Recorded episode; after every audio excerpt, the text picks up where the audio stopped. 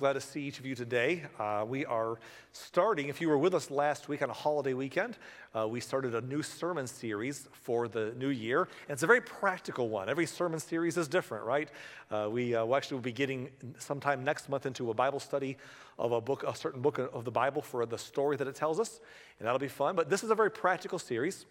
And we are calling it um, Chain Reactions setting a better future in motion. What we said last week, and I won't review very long, but because it was a holiday weekend, I know that some of us may have missed uh, just that. Or, and I, uh, by the way, always you could go to Facebook Live, uh, Facebook, and look at our last week's feed and watch it afterwards, or go to our website and listen to it there. But uh, in case you didn't do that, or and I want to catch you up for today. Uh, we're talking about the fact that every year people have this conversation about New Year's resolutions. And sometimes they set them and they don't usually last very long. They usually fall by the wayside within a few weeks at best. And then the other thing that happens is we tend to, um, uh, sometimes as church people, we tend to preach about our, the idea of resolutions. And sometimes that is like a one Sunday sermon during a holiday weekend, and we move on. And the sermon you know, is just like we, we'll do it, we move on to new topics. And just like all the rest of us, we forget about them in a few weeks. But we don't want to forget about having a better year, and we don't want to settle for resolutions because resolutions stink. I hate New Year's resolutions, they don't last. I mean, first of all, it's hard. At some point, you run into willpower, right? If you just try through willpower to do better, make resolutions, if it was that easy, you wouldn't have anything to make resolutions about, right? There's a struggle going on. That's the reason we come in and, and try to purpose to do better the next year because it's hard.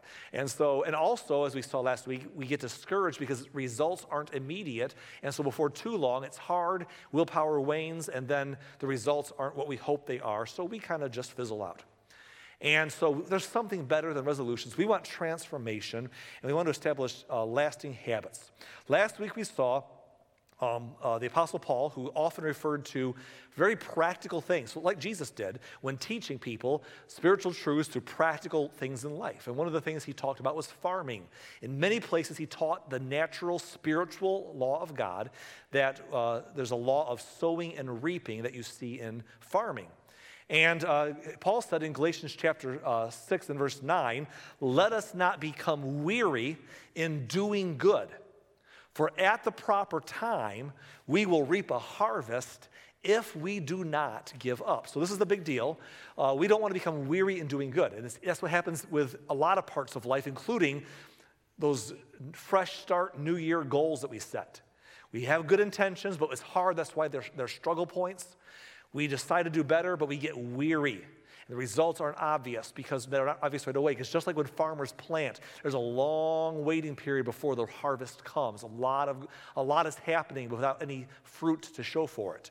And so we get weary in doing good. But Paul said at the proper time, we will reap a harvest if we do not give up. We don't want to give up short of reaping the harvest for doing good that takes time. And so we talked about a little bit about the. Um, fact that it kind of works, it's called compound growth. If you understand compound growth in any area, you understand what Paul Paul's referring to here. It's like compound interest with your money. And compound interest can work against you or can work for you, depending on what side of the lending you're on. Um, but compound interest is one of those things that is usually a small percentage of gain, but once you compound on top of each other for a while, it hardly looks like you're getting anywhere at all. But eventually, that, that compound upon compound, you begin to see growth, and it's more like an, an arc, it curves up. And we gave you a graph last week to show you, I want to remind you of it today. Uh, it looks like this this horizontal line at the bottom measures time, and the vertical line measures our results. What happens with compound growth, with, or any kind of compound anything, is you start improving, but you see very little results, very little results for quite a while. Then you start seeing a little bit as they compound eventually, but the arc is slow, and eventually it gets momentum and it ramps up to significant improvement.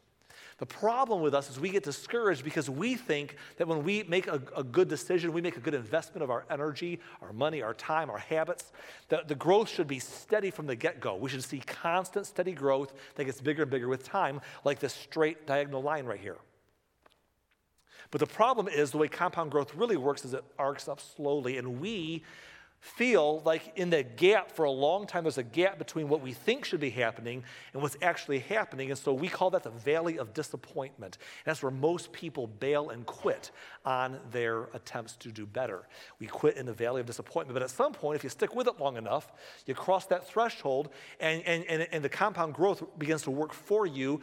But it takes time to get out of that, that lower expectation level.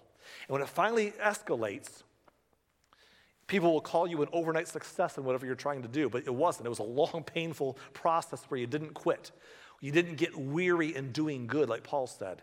And eventually you reap a harvest if you don't give up. But you got to get through that valley of disappointment because growth happens different than we expect it to happen, and we can get lost along the way. But those who stick and persevere see amazing things eventually.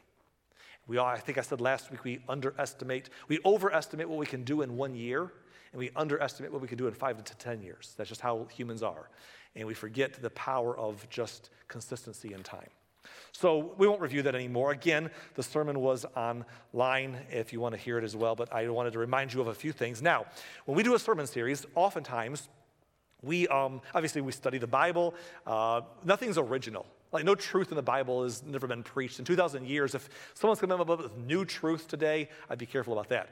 Um, the truth has always been there. Now, application could be interesting or it could be fresh to us at a season of our life, but the truth has been around. And so, probably what we preach has been preached elsewhere. In fact, oftentimes when we preach something, we're preaching something that we've actually heard somewhere that inspired us. Maybe as a teenager, a sermon helped me, and I share it years later as a pastor. Or maybe we hear a sermon series somewhere and we decide to curate it to our church and bring it to you because we want you to get what helped us. And sometimes it's books we read. And so, whenever we do something like that, we always want to give credit where credit's due. In studying the topic of habits for the last while. Uh, we've read a lot of books on habits, and some of the things that we were doing well, the books confirmed. They taught us some things we weren't doing well, and we got a ways to go. But we got some good information in our study for the last year or so, and we wanted to pass those resources along to you and also give credit where it's due. So um, I'm going to make some book recommendations um, about habits that are going to, I'm going to make them every week a different book for the next couple weeks. And that way you can have some resources if you want to read. You can take them with you. One of those books we'll recommend is called The Compound Effect. And full disclosure, I've not read this entire book. When we were reading some other books on habit, we found that they referred a lot to this book. A couple of people referred to this book, so it kept popping up on our radar, so we bought it because of that. And when we uh, went through it, it went along with a lot of what we said last Sunday, actually. It's very good information. And so we kind of skimmed over it, and uh, uh, Anthony and I, in our preaching uh, uh work, uh, looked through it and figured out, you know what, this is a this is a good resource. So I want to recommend it to you. We'll give you some more strong ones. In fact, my favorite one is coming recommendation in a couple weeks, but we're just trying to give you, they're all good. They're all phenomenal books. And so today, the compound effect, and I want to do something. I want to, I want to be able to give a copy of the book away to someone who will read it. That's the key not someone who will collect it, someone who will read it. So, I want to, first of all, if you are watching online and you will read this book and you want it, the first comment that I see on my phone up here, it might, it might be the first comment is the one I don't see. So, full disclosure, technology messes things up. First comment I see claiming it, we'll send it to you, and I'll get that to you if you want it, and you'll read that book. Let me know, and I'll look for that in the comments momentarily. Who here would like a copy of this book that you'll put it to use if I firsthand or person I see, I saw you first. So I'm going to bring this over to you real quick. Amy? and I hope that you enjoy it. You're very welcome. And if you didn't get a copy, you can go ahead and write this reference down if you want to read it, and we'd love to give it to you. Um, let's see here. Um, let's see here. Um, oh, all sorts of comments about technicalities here. It looks like I should not look at this right now, but it looks like um, uh, it says uh, Dan. Kim is saying Dan will read it. So I guess he's volunteering to read it or she's volunteering him. She, Dan, she wants you to have good habits. She's volunteering you, okay? I guess that works. That's the only thing I see on here yet from, so that we'll go with that one, okay? uh, next, that's the, don't do that in here, by the way. Like, who needs this book about stopping sin and you're pointing to your spouse real big in the room? Don't do that. So that's funny. I like that. All right. We'll give you some more as the weeks go on. But today I want to just, we're really setting the stage. And I told you this, this is a practical series. They're all come to, you've been here long enough to know, most of you, that we do a lot of different things. This is a very practical series. And we make no apologies for it. God, God's word is very practical in so many ways. And uh, that's what we're doing for these few weeks. And we're not rushing past this theme like New Year's resolutions that come and get forgotten. We're taking our time. Baby steps each day that week this month to give us a little something extra. And today we're going to finish setting the stage for some really cool stuff beginning next week and the week after. But today, I want us to consider something. We talked about good habits last week and how they compound growth happens slowly. Today we're going to focus more on bad habits, although it will apply to both. But when it comes to bad habits, here's what's interesting that bad habits repeat themselves again and again, not because you don't want to change, but because you have the wrong system for change. What happens is this when we have bad habits, it's the problem we have is we all want, no one says, man, I want to do that. In fact, we make resolutions and try harder because we do want to change. The reason our bad habits repeat themselves is not because we don't want to change, they repeat themselves again and again because we have the wrong system. And that's the key word system for change. You've got to have more than just a desire or a resolution or a goal. There has to be a system. Now, uh, there's an author, uh, uh, James Clear. He's an athlete and a, and a public speaker, actually.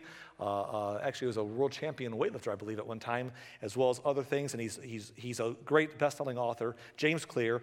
He uh, once said, Winners and losers in sports, referring to things, winners and losers have the same goals, but they have vastly different results. Isn't that true? They have the same goals. Like, for example, this is NFL playoff weekend. I don't want to talk about it because it didn't go good for my team yesterday. But in the NFL playoffs, there are six games this weekend, and one team is going to win and one team is going to lose. Here's what's going to happen one team's going to win, one team's going to lose. When you ask the coaches, here's what you won't hear the winners didn't win because they had a goal of winning. And the other team was like, well, to be honest with you, we didn't really, our goal wasn't to win. We just wanted to come out and enjoy a nice day in the field and enjoy the weather and see some old friends and say hi, have some fun. No, everyone had the goal of winning, right? And that's obvious. The, but the, the, the thing is, there's different results. And so goals alone aren't enough. And so that's what we're talking about systems here a little bit because there's something more that we need if we're going to see things happen. Now, the Apostle Paul understood this idea. Just like last week, we saw how he talked about farming in many places. Today, I want to see that he talks about athletics. Did you know that Paul talked about sports? So I'm just going to defend that for a minute here. Paul talked about sports a lot in the, in the Bible. And he talked about you know, boxing, he talked about race, races, talked about several different kinds of sports. He made references to fighting good fights and, and, and, and, and, and, and, and uh, winning races and all sorts of things. To illustrate in, through athletics, to illustrate practical truths about being successful at life. And in one place, Paul referenced that was in 1 Corinthians 9:24. And some of you today, we ought to write this reference down and take it home and copy it and print it off and keep it someplace close to us. 1 Corinthians 9:24, Paul said this: "Don't you realize that in a race everyone runs, but only one person gets the prize. So, you know, in, the, in a, someone's racing somewhere, or maybe it's the, um, what do they call that, Tour de France in the, on the bikes or whatever. Everyone's racing, everyone's running, but one person gets the prize. And then Paul says, so run to win. Now we understand something. He's making an illustration about athletics, but, he, but he, don't misinterpret what he teaches. In, in the same book, Paul says elsewhere, we are not competing with each other. We're not competing with each other in the Christian life. We have our own race and our own purpose and our own high calling that we are trying to individually achieve. We are trying to be what God made us to be and, and, and, and uh, make the most of our life and, and to leave our mark in the way that God wants us to be. It's our own race. We're not comparing ourselves to ourselves, we're not measuring ourselves by ourselves. We are simply running our race. But, but, but like sports, where everyone's running for a prize, Paul says to us, in your race, in my race, run to win. In verse 25, he explains, he says, All athletes, all athletes are tra- disciplined in their training, right? They don't just show up one day and say, hey, let's compete today. They've been training and training and baby steps over and over and over and over. And they're not just trained, they're disciplined at it. They're studying, they understand the nuances of why you do what you do, the system to be the best results. They're disciplined in their training. And they do it, here's what Paul says they do it to win a prize that will fade away but we do it for an eternal prize. Here's what we know whether you're watching online or in person, here's what we know. We know that prizes in this world, they get old. You, you win a trophy, it fades away. It might get lost, it might get put in a box somewhere, it might get broken. They fade away. But even if the prize itself doesn't fade, so to speak, you know what fades away? The memory and glory of our wins. Like you ask any NFL team who wins a Super Bowl, you ask them, you say, hey, next season, are you going to try this year? Oh, no, we, we're losing this year, but who cares? We won last year. Like, that doesn't matter. Last year is old. We're worried about now. See, the glory of winning fades away. The glory of the prize, the memory fades away. And, and so Paul is saying people will discipline their bodies and train to win a prize that the prize itself and the memory and glory of it will always fade away. And it's amazing. But here's what he said, but we do it for an eternal prize. In other words, if people will work themselves so hard to win something that is temporal, that we all get over and move past. And by the way, that's awesome. That's cool. I admire every time I read a story about an athlete who, um, who overcomes adversity, who trains themselves to get back. Saw the story this last week of uh, Alex Smith, the quarterback who had the bacteria eating disease in his injury and his broken bone, and he was supposed to never live. If he lived, he'd never walk again. He'd never play football again. He played football. He's playing football again this year because he's overcome so much adversity. The discipline, the training, the things he went through to overcome his obstacles is amazing. I love it. We love the stories of people that strive to win prizes that fade away because it's impressive. But Paul is saying, how much more should you and I understand that we are living for something that's eternal with eternal purpose, and we should take our life and just mm, just aim for the glory of God to be disciplined, to, to stop the things. Athletes stop doing things that hurt them and they add disciplines that help them because they're trying to win a temporal prize. We should be stopping some things that are hurting our life and do some things that build our life because we have something better to live for than just a temporal prize.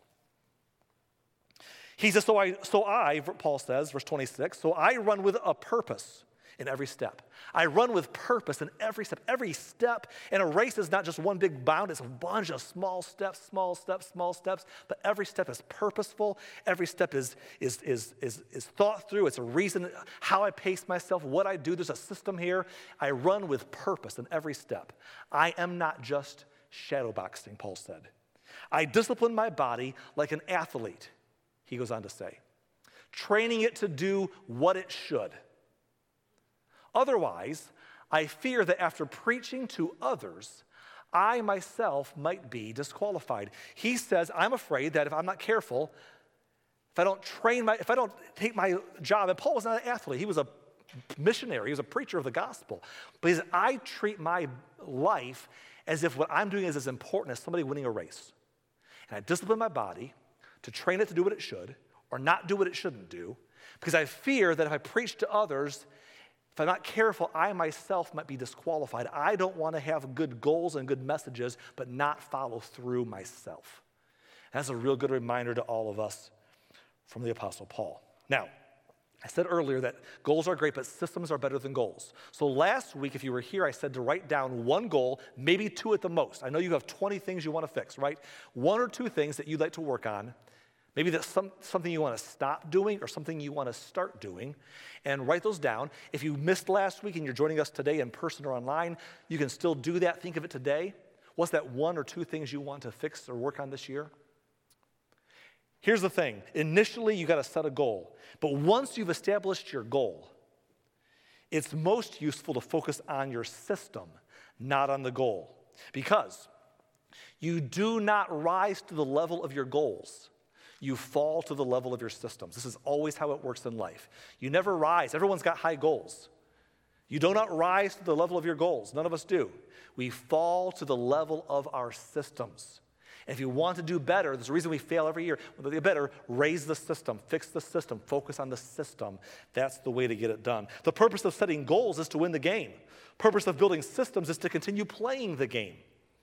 And so true long-term thinking is always goal-less thinking it's about not about any single accomplishment, it's about the cycle of endless refinement and continuous improvement. Or, said another way, goals are about the results you want to achieve. Systems are about the processes that lead to those results. There's a difference there. Set some goals, but then move to your systems. Because goals are what you want to achieve, systems will get you there. It's the processes that get you there. And so we're going to take a couple, here's what we're going to do. We're just taking our time this month. to not brush past this theme and move on to the new year. What do you want to get better at? What do you want to overcome? What do you want to see victory in? What do you want to finally stop doing or finally start doing? We're going to take some time, and, and here's what's going to happen. Today, we're, last week, we just encouraged you. Hey, compound growth, it goes slow. Don't get discouraged. Keep on going, keep on going. This week, we're going to talk about bad habits and identifying them. In the next couple weeks, before, before two more weeks are over, we're going to help you with some super practical systems, I think, that if you put them in place, will help you experience true behavior change and true victory. That's coming a future week. We're just not rushing it all today. We're setting the stage today. But before we go there, for today, I want to do one simple thing. If we're going to get a better system, to understand how systems work, we first have to understand how habits work. Because habits are the problem that we're trying to overcome. So, how do habits work? Now, this is my angle for today, and we'll get real systematic after today in a couple of weeks here. But there are four parts of a habit I want you to see today. Four parts of a habit. If you understand these, you can understand what habits do and where they come from. Here they are.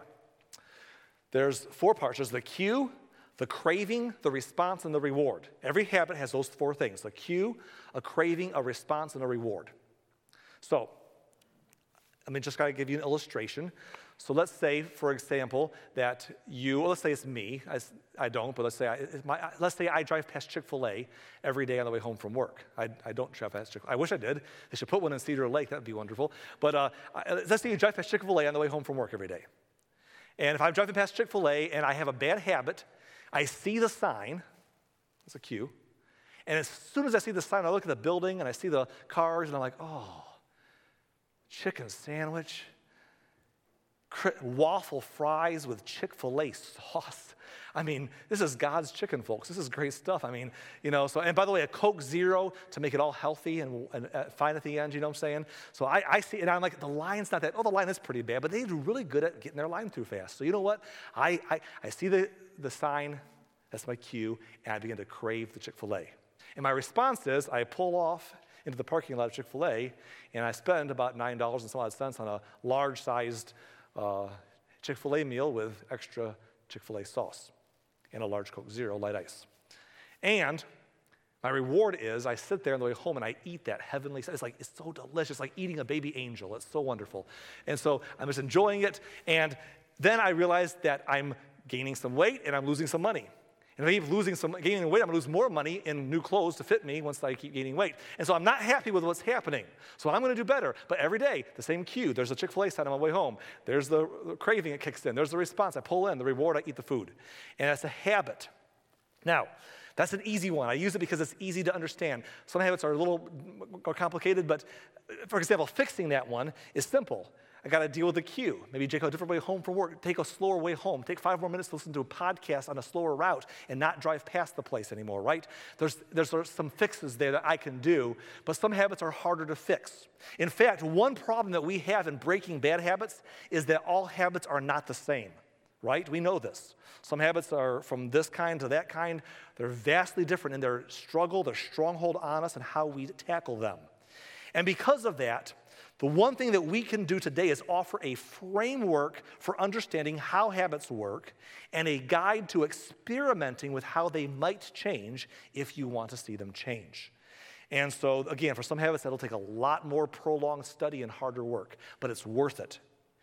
We'll never get victory if we don't try a better process.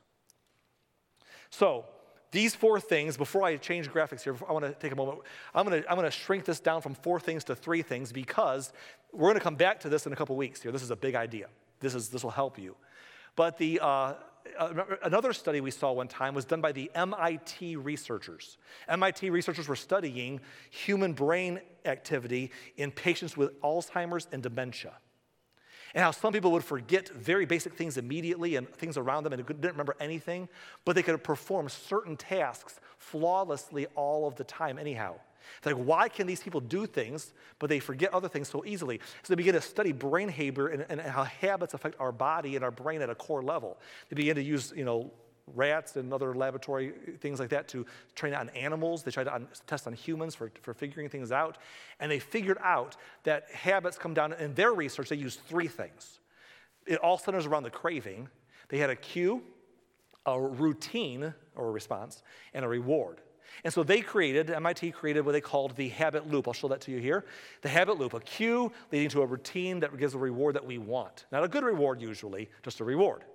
Cue, it, could, it could be a good habit with a good reward, but a cue, routine, reward, this is the habit loop. They figured out.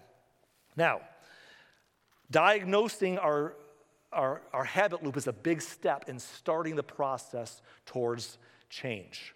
What's the cue? What's the routine? What's the reward? So, to do that, there's a framework of four steps to take within this chart. I'm going to give them to you all at once and then break them down for you for a few minutes here. The four steps of the framework are these identify the routine, number one. Number two, experiment with rewards. Number three, isolate the cue. And fourth, have a plan. Those are the four steps identify the routine, experiment with rewards, isolate the cue, have a plan. Let's look at those individually for a few minutes and we'll be done with the message today in a, in a few minutes here. First of all, identify the routine. What does that mean? Well, this is the most obvious aspect. This is the easiest part. And to tell you how this might look, I'm going to give you an illustration. And it's not my illustration. A man named Charles Duhigg, who wrote a book that we'll probably give out later, so hang on for that one, a book called The Power of Habit. Charles Duhigg wrote in his book about a time in his life when he worked his corporate job years earlier and he had a habit he could not break. His habit was every day in the afternoon, sometime after lunch, but before the day was over, he would get up from his desk in the middle of the afternoon workday and he would go to the cafeteria there in their, in their place. They had a cafeteria. He would go to the cafeteria, he'd buy a cookie, and he'd eat it. And he kept doing this, and, and he was gaining like eight pounds. And his wife was beginning to make comments about that. And he was like, I got to stop this, right? So, so he wanted to do better. So Charles Duhigg uh, went to work and he put a note on his computer that said, No more cookies. And the next day, mid afternoon, he said, oh, I want a cookie. So he got up and he went to the cafeteria, bought a cookie, talked with some coworkers, hung around for a few minutes, socialized, went back to his desk, went back to work. And he said, Man, I got to do better. He, he began to self loathe and try harder and willpower but he couldn't get very many. He gets some wins, but then a lot of failures afterwards. And he just wasn't winning the battle. And so he figured out, he came across the habit loop from MIT. And he figured out, I need to do this myself. So, first step was to identify the routine. Well, that was easy. His routine, mid afternoon, the cue, something made him want to go get a cookie. He'd go to the cafeteria, buy one, talk with some friends for a few minutes, and he'd feel better. Go back to his desk and work the rest of the day. Then he wouldn't feel better when, you know, the money and the calories added up. So he identified the routine. That's what you have to do. If you are struggling to overcome, especially a bad habit, figure out what is the, identify the routine in your life. What is it? That's the first step. Now, then you want to figure out what the reward, the cue is. Is the cue a hunger? Was, he, was Charles going there because he was hungry? Because of boredom? Was he just looking for a break? Was it low blood sugar? What was the reason What's the cue? And then what's the reward? And the reward might surprise you sometimes because we think we know the rewards, but they're often shocking. Which brings us to point two experiment with rewards. You got to experiment. Sometimes we think we know the reward. The reward we think is the, like the Chick fil A illustration, the reward is the Chick fil A. But sometimes with things in our life that we're trying to break, there's a deeper reward that we don't understand. So Charles said, What's my reward when I have this happen, this routine? So he began to experiment doing different things every day. So, for example, he decided one day, I'm going to go out and I'm going to uh, go to the cafeteria and I'm going to, no, I'm going to, I'm going to get the craving. I'm going to not go anywhere. I'm going to go outside, take a walk around the block, come back to work. A different day, I'm going to just experiment with rewards. I'm going to go up and I'm going to buy a cookie, come back to my desk and eat it there quickly. Another day, I'm going to go get myself a healthy snack, an apple, and then visit with some friends at their desk for a while, uh, uh, in the break room for a while and talk. Another day, I'm going to go ahead and get a donut. Not a cookie, a donut, see that's the same thing. A different day, I'm going to go to an office of a coworker and just see what's going on with his family and talk about life for a few minutes. And just he just tried different things in different days and experimented with rewards. And he did something very important. He began to come back to his desk and write the first, this is a big step here, the first three things he felt. Um, I'm happy, um, saw flowers, whatever else. Just three things about how he felt. And then 15 minutes later, did it again because he wanted to figure out what's the reward. 15 minutes later, if I'm still hungry after um, taking the walk, then obviously it must have been I needed a snack. If I'm still kind of down, then you know maybe it was coffee. What's what's the thing I need? The coffee do the trick. I mean, if, if, if it's being just tired, then coffee should perk me up. If it's hungry, then something else should help.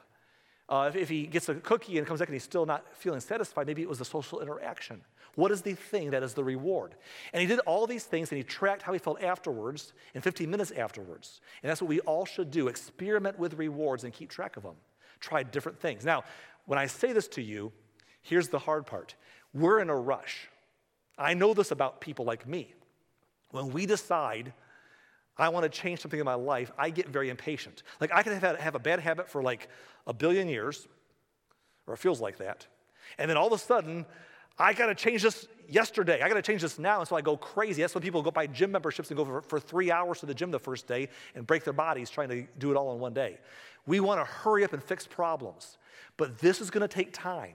So you figure out your identify your routine, and then you take some time, a few days, a week, several weeks, figure out what might be the reward. For Charles, he figured it out. It wasn't the cookie. He thought it was the cookie, but it wasn't.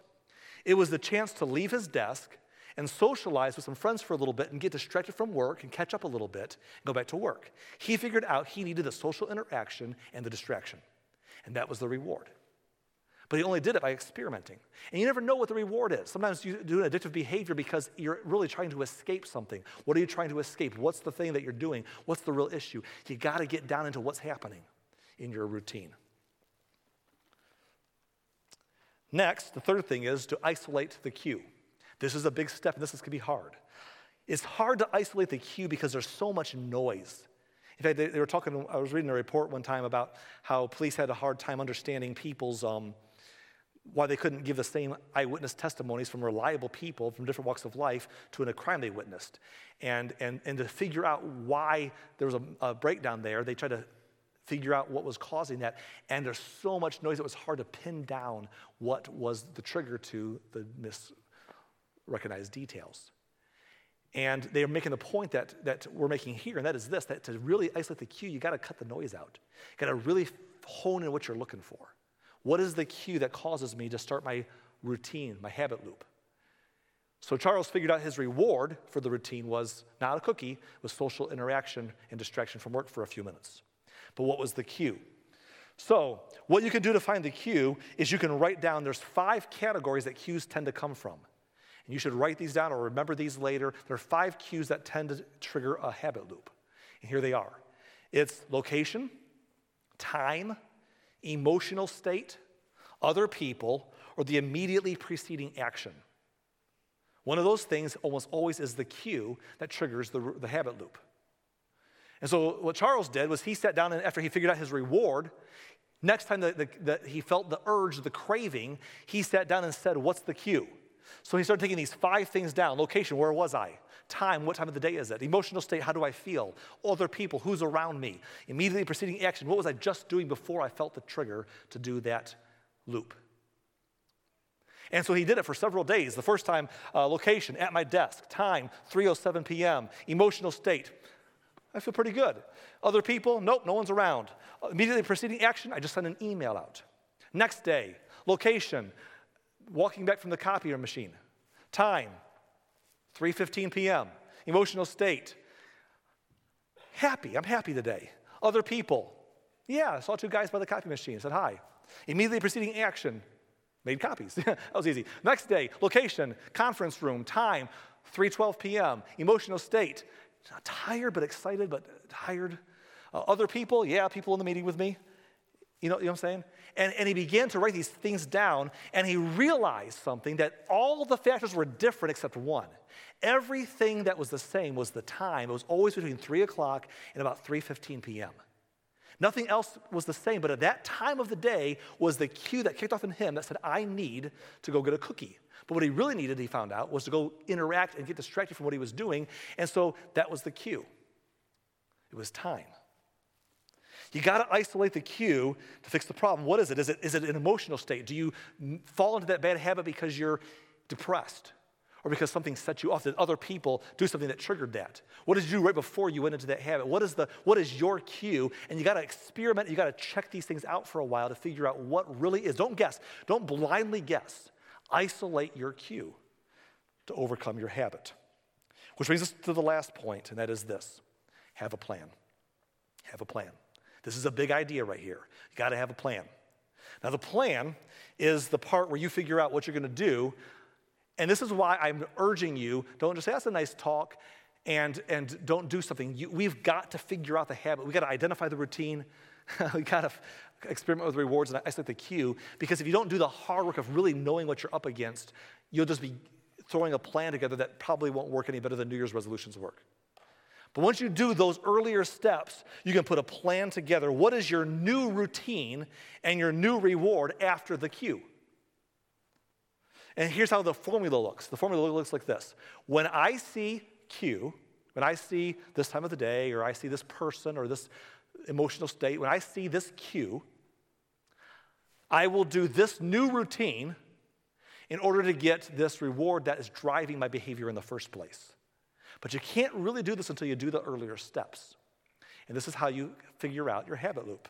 So for Charles, he figured out the reward was socialization, distraction from work, not, not a cookie. And, and so he said, when I see 3, 3.15 on my, on my clock, he actually set his alarm every day for the same time, like 3 something. Set his alarm. When this time happens, I will go to a friend's office or desk and catch up for a few minutes on family and sports and life and then go back to work, and that'll be my reward because that's what I need. And he, and he said when he did this, the first, he did good a couple days. Then he, one day, he said, I don't want to go talk to somebody. I don't want to figure out who to talk to today. I'll get the cookie. And he went to the cookie instead. But the next day, he said, Nope, I got to do this. So he went back to the routine. And he began to do it more and more until eventually, now he says, doesn't he, for the rest of his time there, he never set his alarm anymore. Every day around the same time, without prompting, it became a habit. He'd get up, go to someone's office, go to some place for a few minutes, catch up with life, talk to them about stuff, and then go back to work and finish his day strong. But he, he changed, he broke the cookie habit because he figured out the re- reward, the cue, and the routine. And he put a plan together. You got to have a plan. Now, I don't know if what we said today is either very basic to you or very complicated to you and boring or, or, or too much. I don't know if you have habits in your life that you're looking at that and saying, I don't know how to do that with my habit. I want to encourage you the reason we don't get better is because sometimes we get overwhelmed with a process. But I've learned this in my life so many times, you think I would know it by now, but I still am learning this, that whenever you experiment with something new in your life, the new terminologies, the new way of thinking is like learning a new language. It's almost daunting. You're almost like, I can't handle all that, it's just too much. But the way to get better at anything, anything you ever do in life, is you just got to just get into it and feel overwhelmed and confused and, and keep reading some more and learning some more and listening to some more, asking questions, and eventually what seemed like new, overwhelming information will become second nature to you. But you just got to get in and do it. So I'm encouraging you, don't blow this off. I want you to have some homework today. Here's your homework. Whether last week you were with us and set a habit or two that you want to change, or whether you're here today for the first time and you can now pick a habit or two you want to change, I want you this week to also, like last week, pray about it. Talk to God about it. He can help. But I also want you to go home this week and I want you to work to identify the routine, to experiment with the rewards. Might take you a couple weeks or more to isolate the cue. What's the cue to that thing? Once you figure all that out, put a plan in place. And way before you probably master that circle, we'll be into some new material to help you with systems to help us do better. But for today, what did Paul say earlier? He said in 1 Corinthians, all athletes are disciplined in their training for a prize that will fade away. But we are thinking eternally. Paul says, So I run with purpose in every step. Today, I want you to remember that your system is more important than your goals. Goals will give you a direction, but system will get you moving. And we want to have a great year. So we're not rushing through this thing. We're not moving on to the next sermon series. We're being practical as all get out this January. And I hope, I can't wait for the next two weeks because I think it'll be so basic and helpful. But for today, go home, take a baby step, figure out your habit loop. If it's hard, don't quit. Keep working. It might take you a while. Figure that thing out. And maybe, just maybe, that thing that has haunted you for years, that thing that you can never start doing and stick with it or stop doing, maybe you will if you can do some simple things to figure out how to set a better system in place, to run your race to the best of your ability and have no regrets at the end. We can do that, and that is both practical and spiritual in outcome.